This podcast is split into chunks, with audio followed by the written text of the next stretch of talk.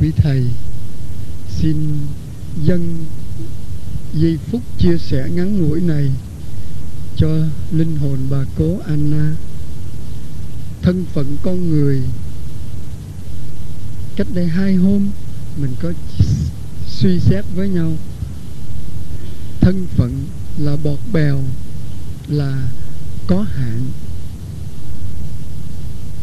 Không biết trong điện ảnh bởi vì các thầy không có xem tivi thì xin phép được nói trong điện ảnh càng ngày càng có nhiều phim nói về thế giới bên kia. Dĩ nhiên cũng có những tác giả vô thần và cũng có những tác giả duy tâm. Mà hai bộ phim nổi tiếng có thể nói được bốn giải thưởng Oscar và cái phim kia ba giải Oscar được chiếu rất nhiều, ngay cả ở nước mình. Cái phim được nhiều giải hơn là cái phim The Ghost, hồn ma. Và cái phim thứ hai là cái phim The Period of Time, quãng thời gian. Trong hai phim đó đều nói lên người quá cố vẫn còn trông thấy, vẫn sống chung với những người còn sống không biết là họ đã tưởng tượng thế nào mà họ diễn đạt được một cái người qua đời vẫn còn theo dõi, yêu mến, muốn giúp đỡ những người còn sống nhưng hoàn toàn bất lực. Bàn tay không sờ vào được cái gì, miệng có la thét lên cũng không ai nghe. Mà họ vẫn sống, họ vẫn nhìn thấy và vẫn liên can làm cho tôi nhớ đến câu chuyện Chúa Giêsu nói, cái người giàu có chết qua đời rồi, trông thấy mấy người em ông ấy vẫn nhậu nhẹt, sa đọa, mới xin Abraham. Xin Abraham lại cha, cho con về để con báo cho chúng nó, kẻo chúng nó phải sa đọa và trầm luân. Thì chính Chúa Giêsu đặt ra cái ví dụ đó để nói lên cái phần nào đó. Mặc dầu chưa ai có kinh nghiệm từ bên kia thế giới trở về để nói cho mình, bên kia ra sao? Có trông thấy những người thân nữa không? Có còn liên hệ gì không? Và ở một trạng thái nào? Nhưng mà thấy điện ảnh càng ngày càng tin, thì cũng đó là một cái nét đáng mừng thôi nhất là trong cái phim hồn ma. Những cái linh hồn nào xuất ra khỏi xác mà một cuộc đời đã u ám vì những điều làm trái với lương tâm và đạo lý, thì luôn luôn bị một bầy rơi bu chung quanh rồi lôi đi về một cái vực thẳm tối tâm họ diễn tả bằng máy vi tính. Tất cả đều là máy vi tính nó vẽ ra, nhưng mà họ diễn tả trông nó cũng rùng rợn lắm. Thế thì chắc là chắc là đại đa số các nhà thần học, những người nghiên cứu về thế giới bên kia, một thế giới siêu hình, chắc cũng tin rằng những nhân vật ở thế giới ấy vẫn còn trông thấy bằng con mắt nào đó, vẫn còn thông công, vẫn còn yêu mến. Xin được ờ, nói tiếp đề tài hôm qua năm 1987 bước sang 88 có một vận động viên nữ bơi lội đứng vào hàng thứ ba của thành phố. Năm đó tôi cũng bắt đầu được vào làm việc trong sở thể dục thể thao. Thì có nhìn thấy cái cô bé đó 18 tuổi, bơi vào hàng thứ ba. Tức là có hai người kia bơi giỏi hơn. Và rất triển vọng. Gia đình lại là ông bố là một sĩ quan chế độ cũ. Đi cải tạo và cái năm đó lại là năm ông ở được 11 năm. Năm 87, 86, 87 thì ông ấy được về và đang chuẩn bị giấy tờ để đi ra nước ngoài. Thì khi đi phỏng vấn thì cái cô gái đó sau này được báo chí khen ngợi ghê lắm. Cô tự động xin rút tên khỏi danh sách. Không đi. Ông bố là người, một sĩ quan, cư xử như một sĩ quan, nóng tính. Ông có đòi từ bỏ ngay đứa con. Ngay trong cái bàn phỏng vấn trước mặt phái bộ của Hoa Kỳ. Và cô ta nói cứ, ba má cứ đi đi tình cảm vẫn còn, nhưng con không muốn đi. Con ở lại. Ông bố nói ngay với bà mẹ, nó đã nhuộm đỏ rồi. Thế rồi ông ấy từ thật. Gia đình ra đi, cô ta ở lại. Căn nhà, ông hiến cho nhà nước chứ không để cho đứa con gái nữa. Ông tức báo chí rất khen cô gái đó, nói là một nữ vận động viên yêu nước rồi một số bạn bè thì nói chắc nó sắp sửa được đi học liên xô. Cho nên tương lai nó mở ra thì cần gì phải đi mỹ. Một số người bàn tán mà họ đưa lên báo một cái vấn nạn là, hay là nàng đã có yêu anh chàng nào rồi? Đã có người yêu rồi cho nên không đi. Đến lúc vấn đề nó chín mùi, báo chí, nhất là báo liên hiệp phụ nữ họ đến phỏng vấn và họ đăng cái bài làm cho mình giật mình để thấy trong tình yêu nó cũng có vấn đề của nó. Báo đến hỏi tại sao em không đi? Cái chị phóng viên à, em không đi vì một bài hát. Chứ người ta đồn em nghe hết á người ta nói em yêu cái này. Bố em thì nói em đã theo chủ nghĩa cộng sản rồi còn mấy người kia thì nói, em vì cái medai, cái huy chương mà em sắp sửa đi học liên xô. Tất cả đều sai. Em không đi là vì một bài hát và một đoạn phim. Bài hát gì? Cái bài hát mà cách đó 8 năm rất thịnh hành. Bài hát tôi không nhớ tác giả là ai, nhưng mà xin phép được hát câu đầu thế này một nam ca sĩ hát vọng sang bên phía bên đất nước Hoa Kỳ. Tôi muốn nói với em cô gái Việt lạc loài phương xa rằng bầu trời California làm sao như nắng Sài Gòn và dòng sông Mississippi làm sao đưa em về nguồn.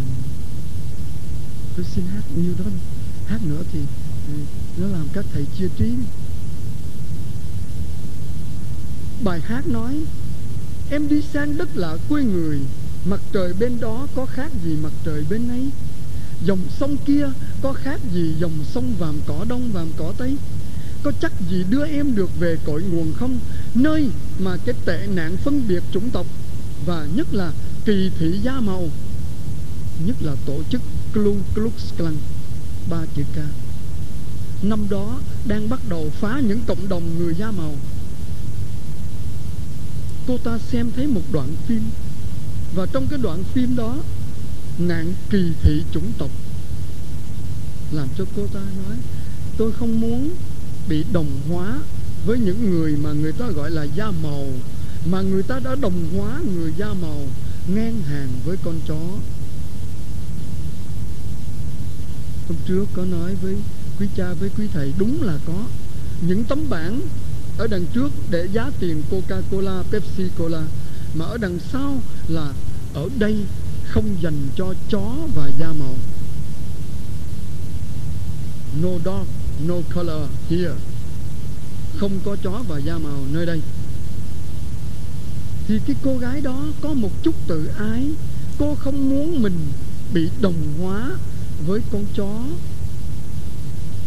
Thế là cô tự ái cô không đi thôi cô có cái tự do để suy nghĩ.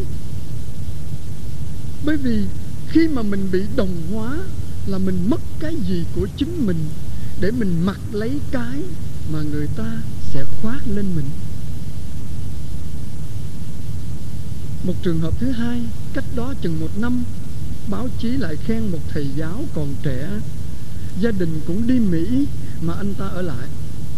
Cũng giống cô kia nhưng mà không phải là yêu cô bé kia, mà là yêu một cô gái khác, một cô giáo viên lớp lớp chồi, lớp mầm, lớp lá đó.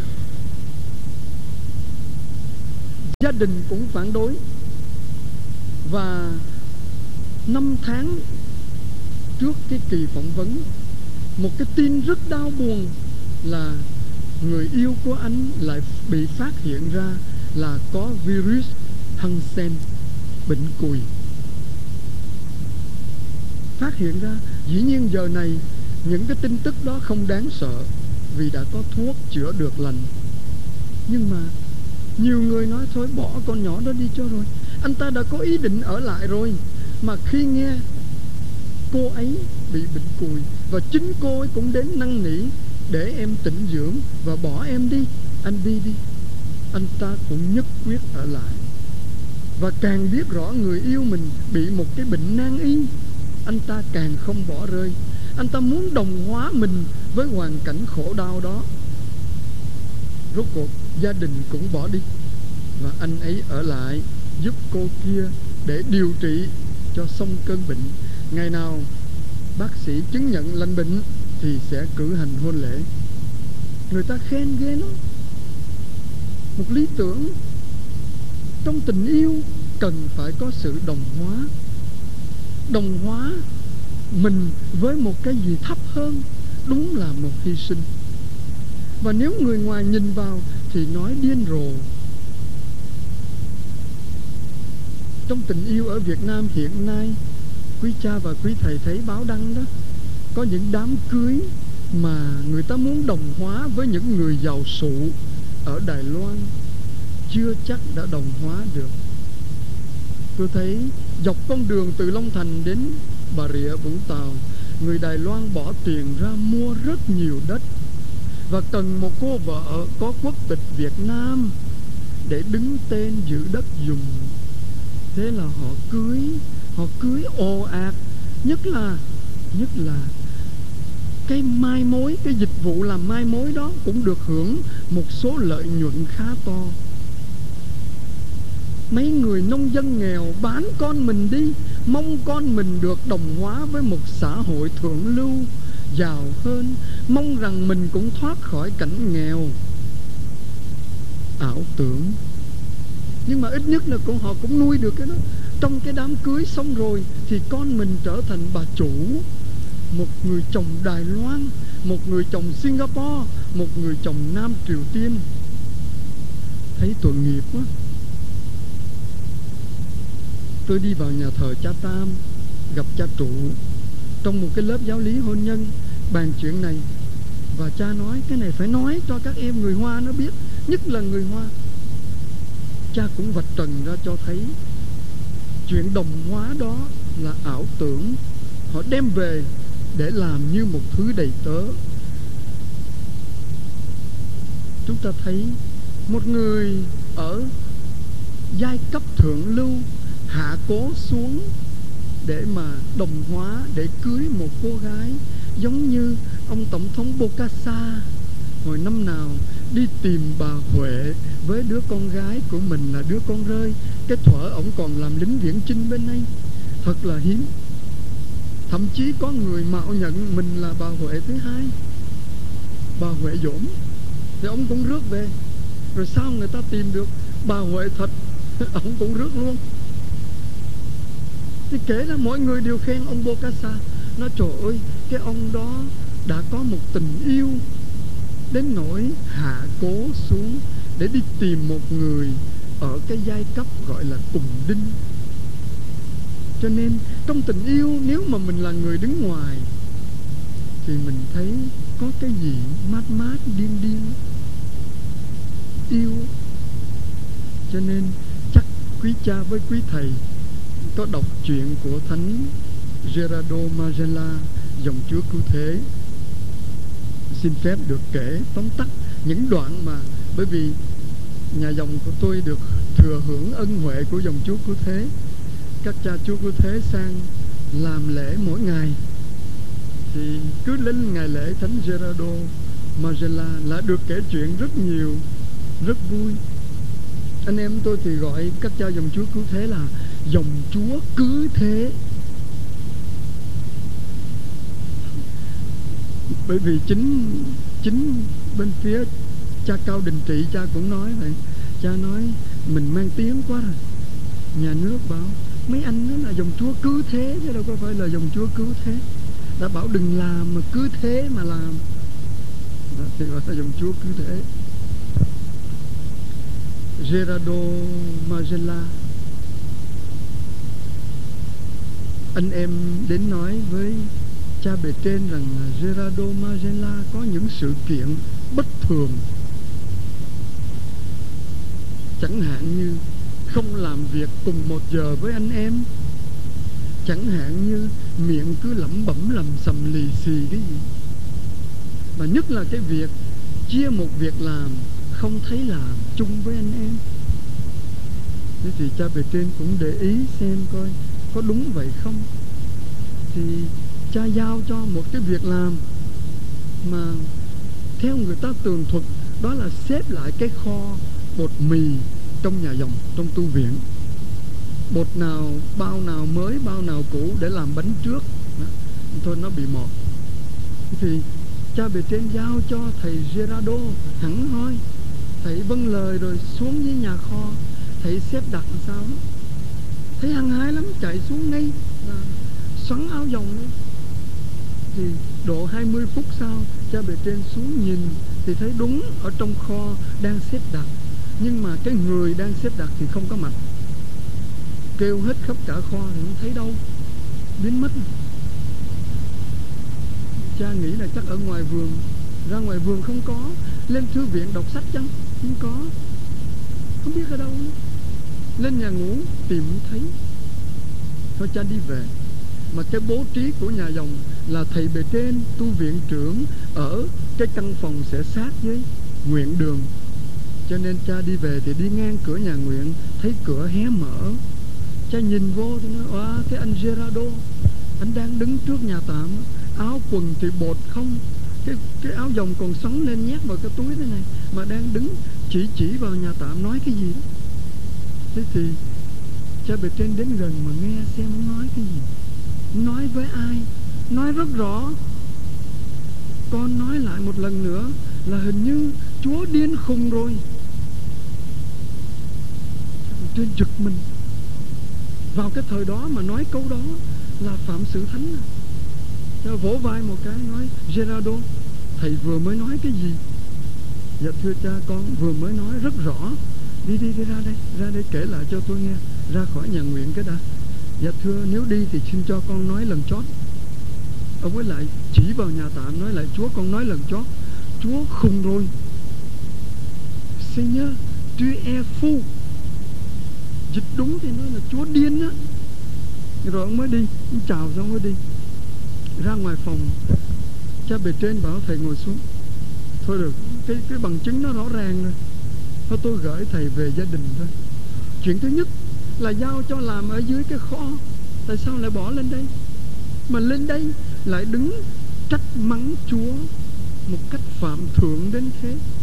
Thế là ông ngồi ông viết, tôi tu viện trưởng ờ, xét vì lý do thế này, cho nên gửi Gerardo Magella về cho cha thánh Alphonse de Ligori xét xử và cho về gia đình. Rồi đưa cho ông ấy đọc. Phương con về thật sao? Thì con cũng vâng lời đó, nhưng mà cho con nói, nó oan cho con đó. thứ nhất là con xuống dưới cái kho, nó mênh mông lắm. Cha có biết không? Nó mênh mông. Con xếp được một hàng bao thì con lộn bao cũ với bao mới rồi không có biết cái đánh dấu thế nào mà nó cả trăm bao như vậy. Cho nên con chạy lên, con hỏi xem Chúa Giêsu có cách gì chỉ cho con với. Thầy nói láo tôi thấy thầy đứng mắng nhiếc Chúa Giêsu trong nhà tạm là Chúa khùng. Dạ thưa, cha chưa hiểu để con nói. Con vừa mới đẩy cửa nhà nguyện vào thì có anh nào đó? Con tưởng là anh nào núp trong nhà nguyện nói, Gerardo, đồ khùng. Tức lắm, con mới nói này, mấy anh mình bằng tuổi nhau thì đừng có núp. Hãy có nói tớ khùng thì cứ trường mặt ra đi. Cho tớ biết coi người nào nói mấy anh hùng con đi tìm không thấy anh nào đó con đi tìm ở mấy cái gốc cột này, thì thấy ở sau phòng thánh nói Gerardo khùng điên. Con chạy vào trong đó con tìm con mở hết mấy cái tủ áo ra cũng không có. Con lại nghe bên ngoài cái anh đó khéo thật anh chạy ra ngoài rồi anh nói Gerardo khùng. Con tức quá con chạy ra con nói anh nào bây giờ tôi không tìm nữa có ngon thì bước ra đi. Thì có tiếng nói bước ra không được nhà tạm đóng cửa rồi. Ừ, thì, thì nãy giờ chúa nói con khùng à? Ừ. sao chúa lại nói con khùng? Tại vì nhà cha mẹ lại không ở thừa hưởng gia tài sao không hưởng? Một tương lai sáng lạng sao không bước vào lại đi theo cái con đường này? Ở ngoài đời người ta nhìn vào người ta nói khùng dạ thưa tại con muốn con muốn đi theo chúa mà. Thấy chưa? Ai muốn đi theo chúa phải đi con đường nó chật hẹp và trong gai. Người ngoài nhìn vào đều nói khùng thế thì, thì bây giờ con nói rõ hơn thôi. Con có đi đường hẹp đường rộng nữa đó mà con muốn yêu chúa. Con đang muốn con đang tập để yêu ngài. Đấy đấy đấy. Người nào yêu đã là bắt đầu khùng rồi. Huống chi là yêu ta nhà ngươi đâu có thấy ta đâu. À, thưa chúa chúa vừa mới nói cái gì? Chúa nói lại cho con nghe. Người nào yêu là đã bắt đầu cùng điên rồi. Thế thì xin cho con hỏi. Chúa với con con biết rồi nhưng mà con cũng cứ hỏi ai có trước? Thì trong nhà tạm nói chuyện rất thân mật nói ta có trước. Vậy thì chúa với con là con có sao rồi phải không? Vậy thì chúa với con yêu nhau thì ai yêu trước? Ông nhà tạm bối rối lắm, nói là thì ta yêu trước. Chúa yêu trước cho nên chúa khùng trước. Chúa điên trước con rồi. Vậy là hai bên cãi nhau. Và ở trong kia không có chịu, cứ nói con khùng và con phải nói chúa khùng. Rồi ở trong kia nói Gerardo, chúa es phu. Con cũng phải trả lời lại, hai bên cãi nhau như trẻ con nữa. Và lúc đó là thưa cha cha đến cha ngoắt con ra đó. Giờ thưa cha hết chuyện rồi. Bây giờ nếu con vâng lời con về thì con cũng an tâm thôi cha bề trên không có đuổi ông về nữa. Sau này cha thuật lại là, ông ấy ta, hay hơn tôi nhá ở chỗ là làm việc gì, hình như ông cũng biết hỏi ý kiến Chúa Giêsu rồi mới làm. Ông ấy đồng hóa mọi việc ông kể cả cách suy nghĩ và những việc rất tầm thường với ý nghĩ của Chúa Giêsu điều thứ hai chắc chắn ông ấy hơn là ông ấy nói chuyện được với Chúa một cách rất cụ thể như vậy. Còn mình sao vẫn cách xa nghìn trùng. Cho nên nói thôi bây giờ anh ở lại. Thế thì con không về nữa. Ừ, đi xuống kho dọn tiếp. Thế ông có dọn? Hăng lắm.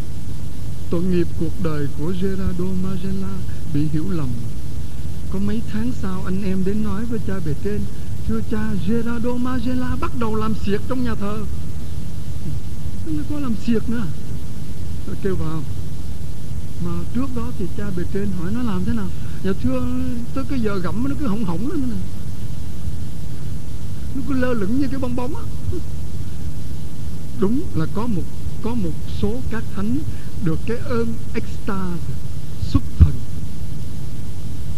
Thưa quý cha và quý thầy, tôi thấy tận mắt một người võ sư nhật bản hỏng khỏi mặt đất khi anh ta nhập thiền. Tôi không tin được cái mắt tôi tôi lấy ta tôi rờ nhưng mà anh ta khoảng 86 kg anh ta ngồi thiền và nó hỏng lên. Cái đó cái luật nhân điện cũng có thể làm được. Nhưng mà những người kết hiệp với Chúa hình như Chúa lôi lên thật. Một số vị thánh mà mình đọc trong hạnh mình đã thấy như vậy. Thì Gerardo biết đâu được hưởng cái ơn đó. Mà anh em thì nói ông ấy làm xịp cho nên cha bề trên kêu vào nói này hôm trước cái chuyện nhà kho đó, tôi đã bỏ qua rồi cái chuyện mà đứng nói chuyện một cách rất là vô lễ trước nhà tạm như vậy. Đã tha rồi, bây giờ thầy lại còn làm cái gì nữa? Con đâu có làm gì đâu. Anh em nói thầy hát xiệt trong nhà thờ. Con cũng không biết nữa. Tự nhiên hãy mà con kết hiệp với Chúa Giêsu là nó bay lên. Thế thì ngày mai, cái bàn bằng gỗ sồi, anh cầm vào đó cho tôi. Cái bàn dài lắm, năm người cùng ngồi một bàn, anh cầm chặt vào phải là ngay sáng hôm sau, cha bề trên là đã có người mất rồi. Mất rồi, và bốn cái thầy quỳ cùng chung với ông ấy bị sách lên luôn. Ông ấy sách cả cái bàn lên, cái chuyện nó như là lực sĩ biểu diễn á. Mấy anh kia thấy hỏng hỏng sợ té chạy lên, nó nó sách luôn bàn lên rồi. Cái chuyện không biết người ta có thêm bớt không á. Mà cái chuyện có thật là từ đó, Gerardo bị cấm không được vào nhà thờ. Tội nghiệp lắm, đứng ở cuối cái hành lang và dựa vào cái bao lơn, cái bao lơn bằng sắt. Và cha bề trên dặn là đứng đó, đứng yên đó, tay cầm cho chắc. Hai tay. Tới giờ chịu mình thánh chúa sẽ có cha đem xuống cho. Không được bước vào nhà thờ, làm người ta lo ra. Ông ấy vâng lời, đứng đó cho đến chết. Nhưng mà cái chuyện lạ là hiện giờ cái vết tích đó còn là ở cái nhà dòng của dòng chúa cứu thế tại Roma đó. Các cha nói hình như cái sức mạnh nào đó đã uống cái thanh sắt đó nó cong lên. Cái thanh sắt mà mỗi ngày ông ấy cầm ông ấy ghi xuống để đè cái người ông ấy xuống. Cho đến lúc ông ấy chết người ta phát hiện cái chỗ đứng của ông ấy, cái thanh sắt nó quẹo lên. Thế thì một câu chuyện nhỏ nhỏ thôi làm thế nào mà hiểu được Chúa yêu mình thì đúng như nếu mà mình dạng dạng lời, dám nói như Gerardo Magella thì Chúa điên trước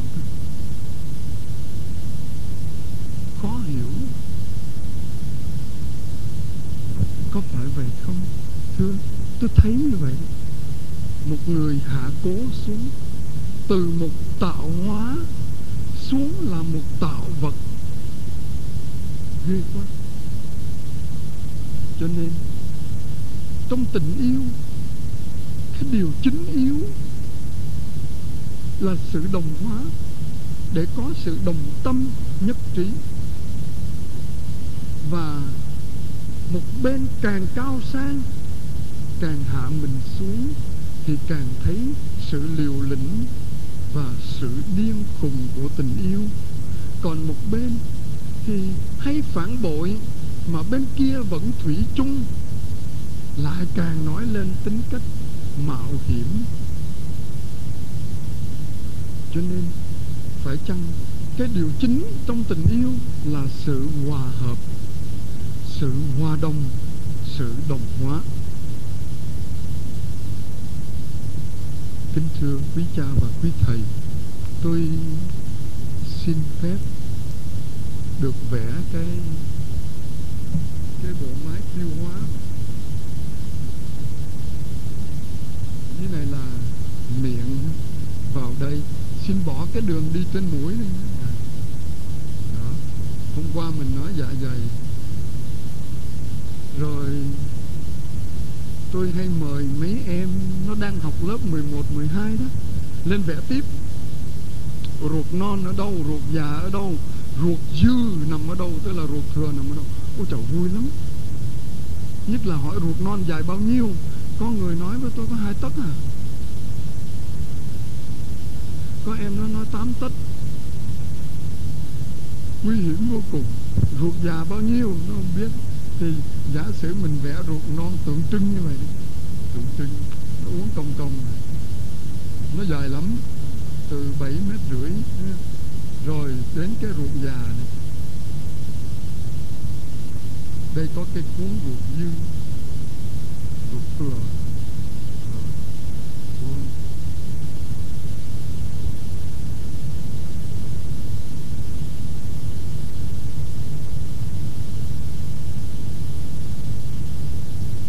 cái chữ đồng hóa. Xin phép mời quý cha và quý thầy. Nó rất tầm thường, nhưng mà hiểu cho cùng lại thấy nó có cái niềm vui trong đó. Nhất là mỗi lần chịu lễ về, thì thiên chúa đã đồng hóa để thành mình. Đúng. Thế thì xin nói thế này. Hiện giờ hiện giờ không biết trong chương trình về thể dục thể thao. Các thầy có chơi môn thể thao gì? Tôi thì biết là có đá bóng rồi đó. Tôi thắc mắc không biết các thầy có tập một môn võ nào không? Để tự vệ thôi chứ không có chả đi đấm đá với ai. Bởi vì các dòng nữ bây giờ tập võ đông lắm. Một cái chuyện rất là khôi hài. Nhất là cái cái kỳ hè tháng 6 vừa rồi vô này, thì có bốn dòng nữ rồi đăng ký và nhờ tôi đem nộp đơn cho sở thể dục thể thao. Và nếu được, thì mấy huấn luyện viên là người công giáo đó, phái đến để giúp họ. Thì năm ngoái thôi. Năm ngoái tôi đến một nhà dòng mấy chị đệ tử đi học ban đêm về, hay bị mấy người thanh niên nó trêu, nó chọc. Thì có mấy mấy chị nói với dì giáo mà sợ huấn luyện nói nói với tôi nói, thầy, có rảnh thì đến chỉ cho tụi em vài miếng vỏ tự vệ. Tôi ngồi tôi nghĩ, vỏ mà vài miếng, nó như là miếng công cháy nghĩa là cũng có, mình chiết thế ra. Cái này làm sao, cái kia làm sao thì cũng đúng. Nhưng mà tôi hỏi, thế thì một tuần tập mấy buổi? Và một buổi tập được bao nhiêu lâu, bao nhiêu phút? Vì ở câu lạc bộ thì một tuần tập 3 buổi, mỗi buổi 90 phút. Còn cái trường chuyên nghiệp của nhà nước để đào tạo huấn luyện viên, một ngày 6 tiếng. Mỗi ngày hết trừ ngày chủ nhật 6 giờ đồng hồ, sáng 4 chiều 2 để đào tạo ra huấn luyện viên và vận động viên đi thi đấu. Thì mấy gì nói, tụi em không có giờ đâu. Thầy chỉ đi là tụi tụi em tự tập tôi mới hỏi liền thôi đâu thôi được, được rồi bây giờ vậy thì khỏi cần may võ phục gì hết. Đây đây. Thứ nhất là hay bị cái gì thì mấy chị nói tụi em đi xe đạp đó.